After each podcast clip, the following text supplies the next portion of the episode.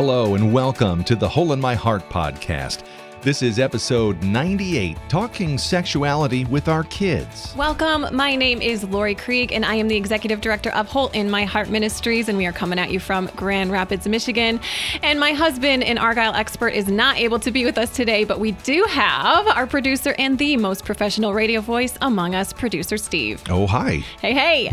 We are exploring today something extremely important and is a question that I've received many times. How do we talk sexuality and gender with our kids? And today we have an expert to walk us through some of this, and her name is Dannah Gresh. She is a best selling author, speaker, and founder of True Girl, formerly Secret Keeper Girl, a ministry that brings moms and daughters closer to each other and closer to Jesus, which I'm a big fan and can't wait to use some of your resources both today and read some of those with our two oldest, who are girls. And Dannah has authored over 20 books, including And the Bride Wore White and Lies Girls Believe. And she's been featured on many big media outlets, including CNN, Fox News, and her TED Talk on the Walk of Shame versus the Walk of Fame, which I just watched this last week, has over 150,000 views. Dannah and her husband, Bob, live in central Pennsylvania. Dannah, welcome. Oh, I'm so glad to be here. Gotta say though, I'm a little sad about missing the Argyle expert because my husband is a collector of Argyle socks. Oh. They're- What? they're- it's the weirdest collection in the world. It's not in style anymore, but um, that would have been a good connection for me. Oh, yeah, they could have just, that, they would have been best friends via you. yes, exactly. Maybe next time. Well, we are excited to dive into this conversation. Like I said, we get many questions as like people are like, "Where's the book? Can you please give us the book on Yeah. how to walk our kids with sexuality and gender?" And it hasn't been written yet. Maybe that'll be book number 21 for you, Dannah. But today we're going to start it with a conversation. But before we dive into that, we want to get to know you in a little bit of a more lighthearted way. Uh, in addition to the Argyle sock conversation, but through our question of the week from last week, which was a good one. And actually, one of my sisters sent me this, and she said this What is something you have duct taped together right now? Many of us do. Dannah, what do you have duct taped Okay, together? so here's the thing: duct tape never works for me. No? I I always try, and it's just a situation. That's all I can say is it's a situation. So I have a Jesus. uh, My husband would call this a Jesus juke answer. That's when you're like, "Hey, we're just trying to have fun, but you had to do like Jesus and the Bible," um, because our Secret Keeper Girl ministry, which now is rebranded as True Girl, has a counterpart, Born to Be Brave, for fathers and sons. And years ago, we started. Um, this is going to sound insane, but we started realizing that when Satan tells us a lie long enough, it sticks to us and it becomes sticky.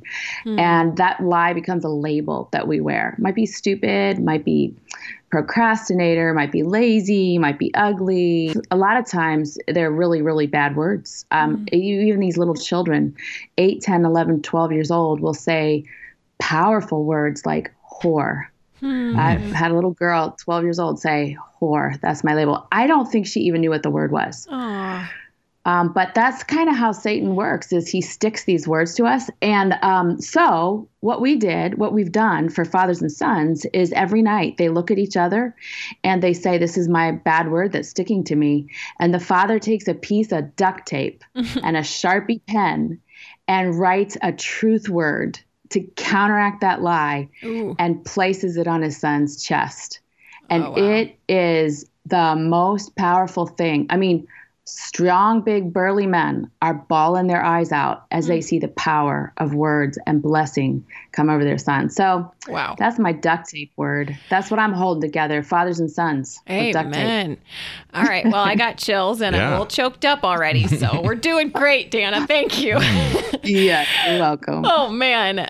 All right, Steve, which listener response uh, can also give us chills and well up?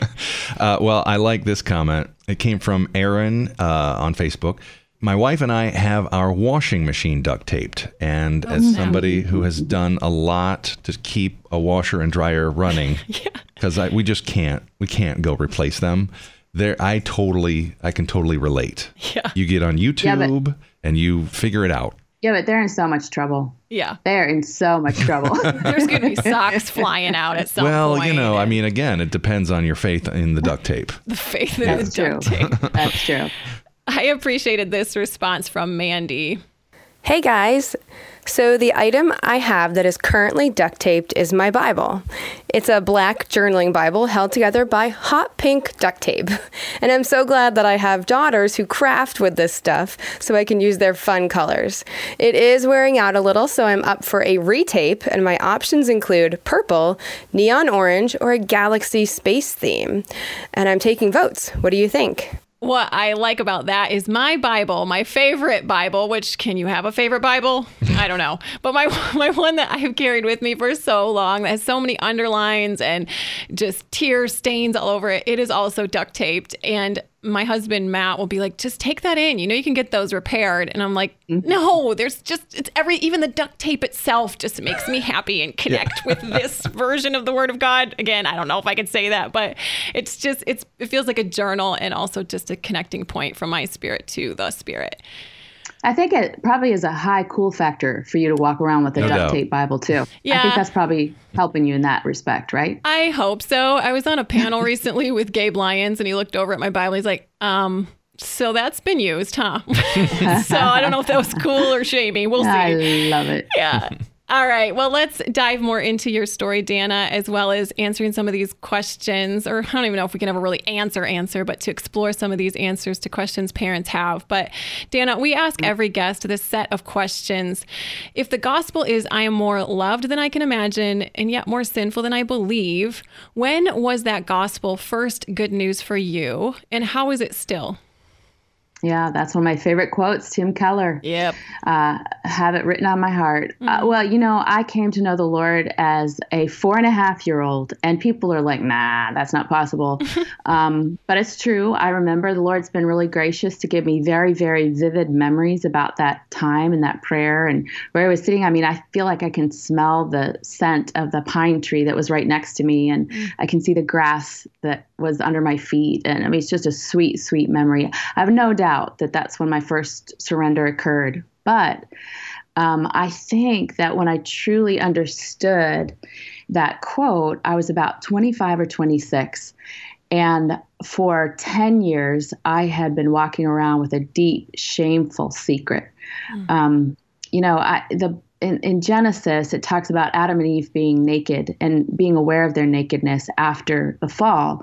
And that word was actually the root word was naked, but the word was actually um, a derivative of naked that meant exposed, utterly exposed. So this is like one step beyond naked. This is you can see things I do not want you to see beyond my physical nakedness. That was me for 10 years walking around. And, you know, I tried everything. I tried performance. I tried um, antidepressants. I tried relationships. I tried everything to fix it. And the shame that I was hiding was sexual pain from my teen years. And, you know, it doesn't really matter what kind of sexual pain you might have. Um, it might not even matter that you're trying to deny it because I was trying to deny it. I was trying to, you know, not feel it. And I hadn't cried over it. I hadn't grieved over it. I woke up every day asking God to forgive me. And I mean, I would wake up and I would be like, it's a beautiful day. It's sunny. The birds are singing. Why don't I feel okay? Oh, yeah, that. I mean, it was there. And I would confess it again. And um, what I what I just believed, the root lie that I was believing, is that the gospel was good for you, but I should have known better. I was a Christian. I mm-hmm. shouldn't have messed up like that. So the gospel couldn't possibly mm-hmm. be big enough for me. Mm. And I just couldn't feel the love. I knew I was messed up. I knew the second part of that quote. I just didn't know I was more loved than I could imagine. I didn't know that. And um, so I'm driving down the highway listening to a program a lot like this one, and I hear two voices. One says, What is the number one question on a teenage girl's mind when she's talking to her mom about sex? And without hesitation, another voice said, The number one question on that girl's mind is, Mom, did you wait? And I pulled to the side of the road. I had my six month old baby girl in the back seat of my car, pulled to the side of the road, finally allowed 10 years of grief to engulf me. And you know what? The healing process I wasn't courageous enough to do for myself. When I realized that it would impact her for good or for bad, whether I chose to fight that battle, Well, that mama bear rose up in me, and I was willing for the first time to face the hard work of healing. And uh, that for me, the first step was confessing, telling someone. The Bible tells us that when we confess our sins to one another, we're healed. Christ alone can forgive us. Confessing to Christ alone is what gives us forgiveness. But what the church at large is missing so very often is transparency and authenticity in the Bible or in the body so that we can say in real time, no, no, no, I'm struggling with and name it pornography, homosexuality, same sex attraction. Um, I'm ha- adultery. I'm having sex with my boyfriend. Whatever it is, we got to call a spade a spade and a muddy shovel a muddy shovel, and be able to say that in a safe space. And I finally got courageous enough to do that, and it was life changing. I finally started to believe that I was more loved than I could possibly imagine. I already knew I was more sinful mm-hmm. than I could believe. I already knew that. Um, I just needed to balance it out with some love. There you go. How do you still need the gospel, Dannah? Oh, every day. The Lord is taking me through a thing right now about humility mm. and how I don't have any. and uh, it's, you know, I finally got to a place where I felt like I was breathing crisp, fresh mountain air and walking closely with the Lord. And He's like, okay, there's this little thing we need to work on. Oh, snap. And I everywhere I look, like I, I'm every day, I'm like, you know, worried about if I get a good seat in the airplane, and mm. I don't care about everybody else's seat. I mm. care about mine. I'm worried about if I'm too busy to do this or to that, and uh, you know, I, this week I was touched. My husband spoke in our ministry chapel and said, you know, you're not too busy to say thank you. You're not too busy to say thank you. That is a symptom of your pride. You think your life is so important and so grand that you don't write the thank you note. You don't pick up the phone and make the call because you don't have time. Mm. And he mm. talked about all these great men who said thank you. And, um, you know, George Bush, the first George Bush, was writing thank you notes every night because yeah. he thought it was important. I think the president probably had some things to do, you know? so I'm yeah. trying to write thank you notes this week because it's a symptom of my pride not to stop and say thank you to people. So the Lord's working on that in my heart, pride. Mm. Pretty ugly, actually. So ugly. And so from the beginning of creation, and just that's probably one we all face, even if we don't know we're facing it. And that's probably the worst, is if we aren't even aware of it. Now, Dannah, um, we're talking about how to talk with our kids about sexuality. What would you say is the goal for walking with our kids and their sexuality? Sexual wholeness. What's that mean? well, it's not perfection because there's not many of us uh, uh, who achieve that in our sex lives. I think there are some set apart by God's grace who I know, who I'm friends with, who the Lord has just said, this is not an area where I'm going to allow Satan to touch you. But they are very few and very far between. Mm. The majority of us will be assaulted in this area. And the reason we're assaulted is because the Bible tells us that marriage and sex is a picture of the gospel. Yep. It tells us that story from Genesis to Revelation. So if marriage is a picture and sex is a picture of the gospel, how motivated do you think Satan is to see that destroyed in your life? And he is motivated to see that destroyed in our children's lives. So if we make virginity until marriage the goal, we are legalists and we are Pharisees. Yep. Because uh, we're believing the lie, first of all, that our kids can't sin. Um, and this is the big target area for Satan. And we're, we're also believing the lie that we can control our kids' behavior and that we have something to do with our kids standing before Christ in holiness and purity. Uh, we have some responsibility in that area, but they're going to stand before Christ alone. Mm. And um, so I think what I have come to understand is that virginity is not the goal. Um, purity is a process, a direction, a pursuit. It's not a place of arrival, and it's certainly not a place of beginning. Psalm 51 5 says, Surely I was sinful at birth, sinful from the moment my mother conceived me. That's mm-hmm. us. And this is one of the areas where we're going to mess up big time. Mm-hmm. So I want my children to know what God's plan is. I want them to aim for it and pursue it and be directed that way. I also want them to know that when they mess up, there are arms of grace and mercy, waiting to embrace them and help them heal. That's sexual wholeness. That's really important to highlight that purity doesn't you don't begin with purity. And so just because your child is a virgin doesn't mean they're not a sinner and even like sexually broken type of sinner, even as a kid. So that's really important. What about when we're looking at our children? So if we think like, okay, you know, we, this is a pursuit of purity. Um, and, and I hear your trajectory, like you're envisioning, uh, you know, marriage and sexuality, but what if our kids are called to singleness? Mm-hmm. How, what's sexual wholeness mean in, in singleness? Well, that's a really big blunder in the church right now. We aren't honoring and blessing and upholding singleness the way that, um, for example, the Apostle Paul did. Yep. Uh, you know, uh, one of the most radical writings that Paul presents for us is in Galatians, where he talks about the food for the stomach, stomach for the food. Yep. Um, all those stuff. And he's talking about sex. He's like, listen, sex isn't just an appetite that you serve. It's that's that was the common Greek view of the day. Um, nor he addresses the church. Is it something to be afraid of and avoided because they were saying hey it's good for a man not to have sex with his wife? That's what the church was saying. Hey we don't want to do this whole thing that the greeks are doing and just have sex because it's scratch an itch. We want to be like we're only going to have sex when we're ready to procreate. And paul was like oh my gosh you're nuts. Mm-hmm. this is not exactly what god had in mind. He he had in mind this deep rich intimate love relationship that's fun and passionate and full of pleasure in the marriage bed and in that same area of scripture, it's like he forgets how amazing marriage is and he says but really it'd be awesome if you could be single because uh, you know i've been single and i've been able to serve the lord so much better this way.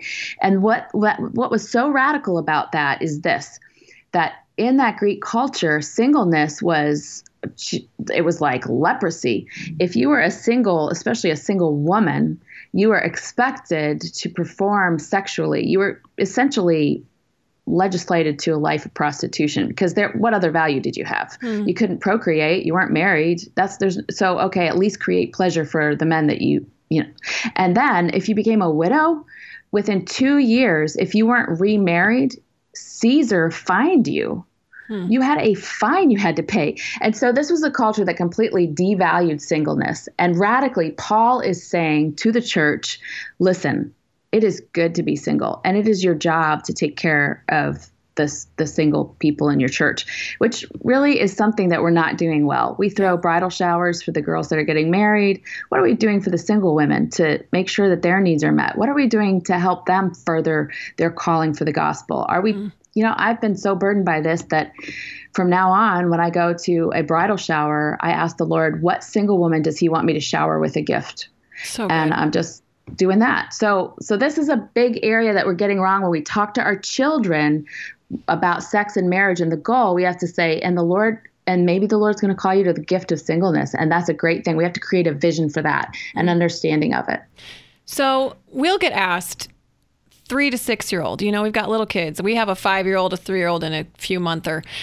You know, can you even start talking about sex? You know, I'm looking at this world and it's scary, and there's guys who are dressing as women, and there's same sex marriage, and ah, do I even talk yeah. about this with my, let's say, the three to six year old range? What, what do we start doing there? You have to.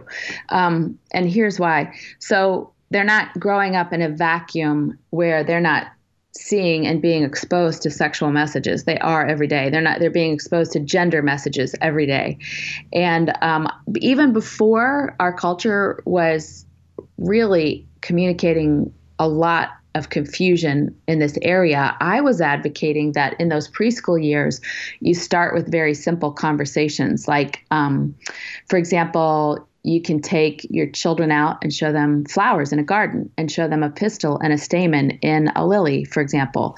And you can say, look, there's a pistil and a stamen. It's kind of like a mommy part and a daddy part because it takes a mommy and a daddy to create life in all of life.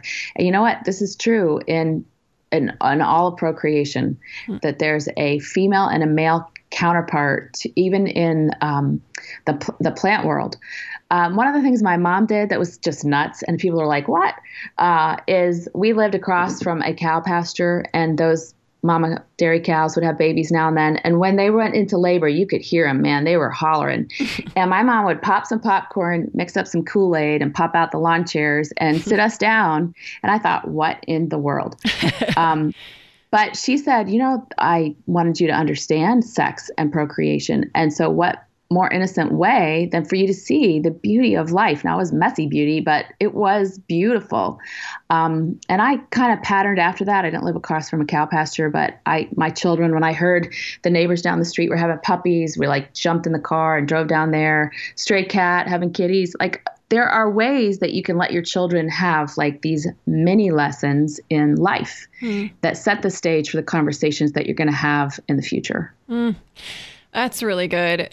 And I think about at this young age, something that Matt and I are doing because we're heavily involved in this gender and sexuality conversation and training. Mm-hmm. And I just mm-hmm. think about our daughters. You know, there people are always like, girls are like this and boys are like this. So if I'm specifically thinking gender right now, I do try to, at this young age, have my girls see they belong with me.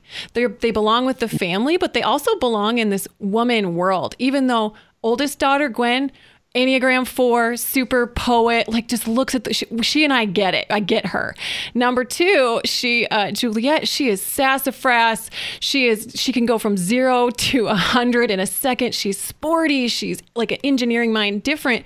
But I want them both in their different versions of feminine to know they belong mm-hmm. in my, in this club, that there's like yeah. a special, unique feminine way about them in their unique nuances. So I'm not saying gender conformity, but I'm saying there yes. Is a feminine aspect to both of them. And my son, I want him to know, yes, he belongs with me, but also with my husband, who is a therapist and very emotional and not stereotypical yeah. male in some ways, in some ways not. So just like creating those belonging places. Would you say that that's yeah. helpful?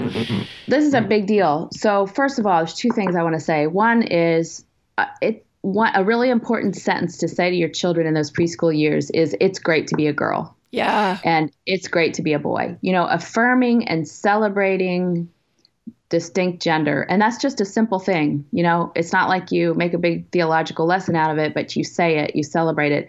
But the second thing is this spectrum of gender is a very important thing not to ignore. And the church has been guilty of ignoring it. The culture has been guilty of ignoring it mm. for decades. And that's why we're having such a powerful backlash, I think, in some ways. Yeah. Um, the term gender was coined by a man named John Money. And, um, you know, partly there were a lot, without going deeply into his agenda, one of part of his concern was that we were boxing men and women into these neat and tidy places that not all of them fit. Mm. And you know what? That's that's that's a true fact. You know, my pastor's wife is the tomboy of all tomboys. She can play, she can shoot hoops competitively with her husband and his friends, and it is a bore for her to play with the girls. Um, she is just phenomenal.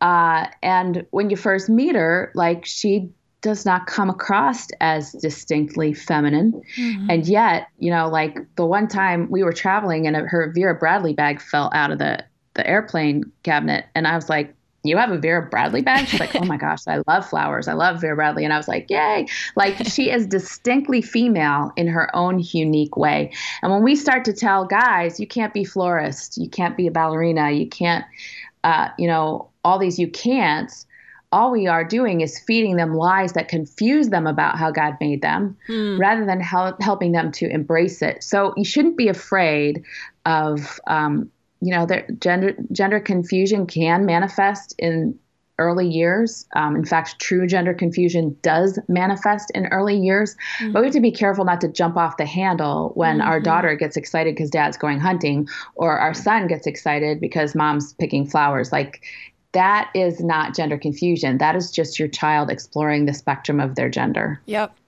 and it, to celebrate that isn't that neat how god can make women different and yeah i love it so yeah. Dannah, I've I've been in conversations with people recently who they see, you know, uh, public schools, for instance, saying, "Okay, we're going to have a safety group for LGBT kids." So at a middle school, and and I've heard some concern and pushback to like, "Wait, why are we talking even about sexuality at all in middle school. Now, I, I know some of your perspective that we, we've got to be talking about sex and sexuality and gender, even in those preteen and junior high years. Is that true? Yeah. Oh, absolutely. Um, the you know, the prevailing thought among parents has been, and I think this is shifting out of force, that we don't need to talk to our kids about sex till they're teenagers because why would we?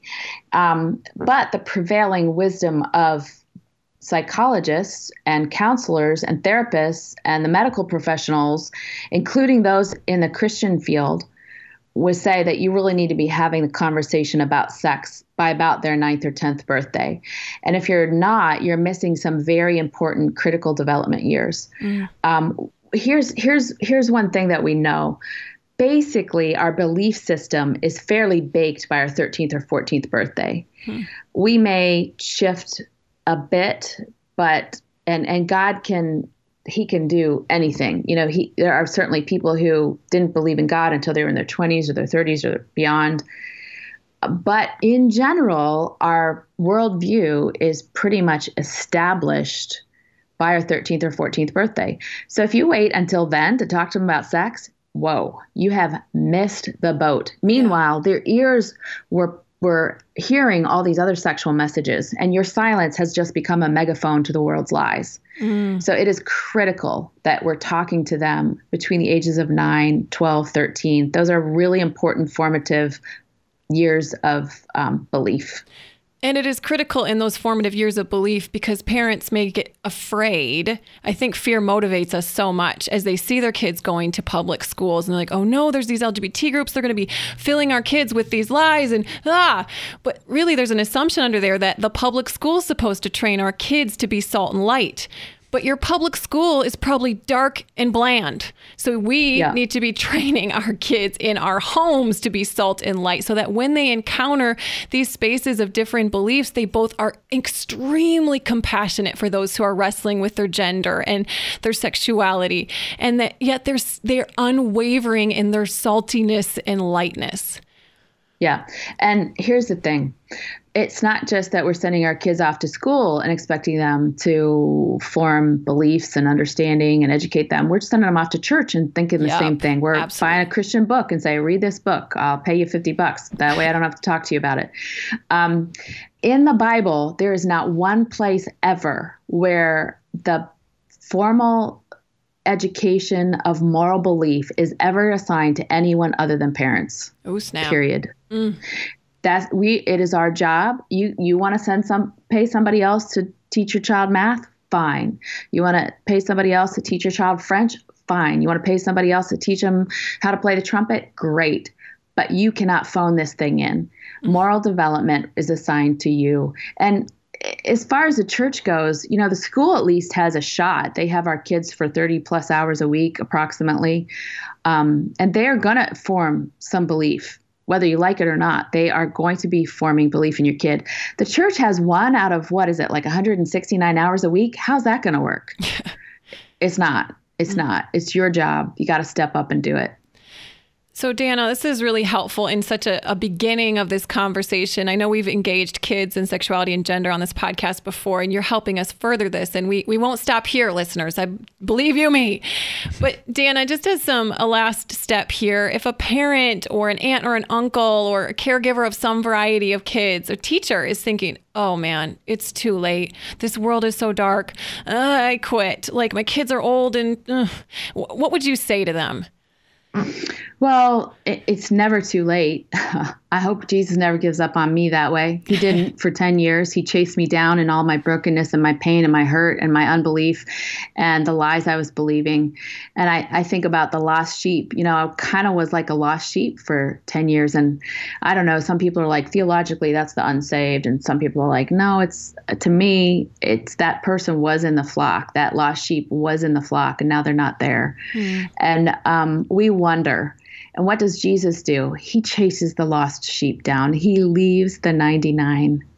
And, uh, you know, I, you have to counsel your heart and say, you know what? This is where Satan is attacking right now. My child, my grandchild. I am going to put on my boxing gloves and fight with every spiritual weapon that I know. Mm. And I am going to help Jesus chase down the lost sheep because that's what he does. And I want to be a part of what he does. Mm. Amen. Mm. Amen.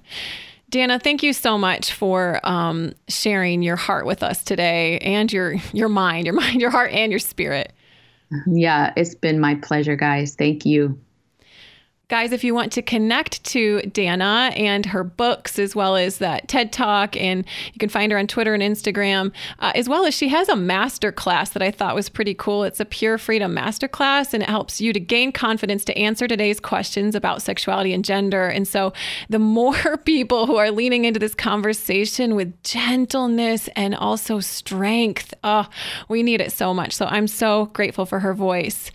And guys, if you like what you hear, we so appreciate uh, seeing your reviews, especially on iTunes. We also love hearing from you. If you guys have areas for us to pray for, uh, we're happy to do that. And if you guys want us to come train you, we do something called a Journey Well workshop. Uh, we have a seven hour version and an hour and a half version where we can come train and equip your team. We've done this for universities and for churches and for smaller groups of people uh, to help you answer the question how can we journey well? Well alongside people who are wrestling with their sexuality and gender. And uh, what people walk away with is really practical steps as far as how can we do this and that, as well as uh, the real big picture. Oh, wow we're not super great, as what Dannah was saying, at, at, walking authentically with each other, no matter how we're wrestling. So we're happy to do that. Um, and we will also connect you to Dannah and, and to her work as well in this field. So important. Now, we do have a question of the week for next week, which the question is What or who makes you laugh the most these days? If you're like me, fall can sometimes add in a little seasonal affective disorder as well as some pain, which I just want to shout out to you guys who've reached out to me. I've said on this podcast how I don't like fall, I don't like October because that's when some pain has happened to me and it just kind of comes up. The season's changing. Thank you for praying for me. This season has actually, so far, only a few, a little bit in into the fall. Um, but it's been so far so good. Just clinging to Jesus. He just keeps working on my heart as I know He's working on yours. But we can always use a little more laughter. So we would love to uh, get any links or funny gifs or gifs or however you're supposed to say it. I don't care. uh, we'd love to get those from you uh, just to, to bring a smile to our face and to share it with others. But guys, thanks so much for being a part of this podcast, fam. We really we do this for you. So thanks for being a part of it. So, for all of us here at the Hole in My Heart podcast, we will see you next week.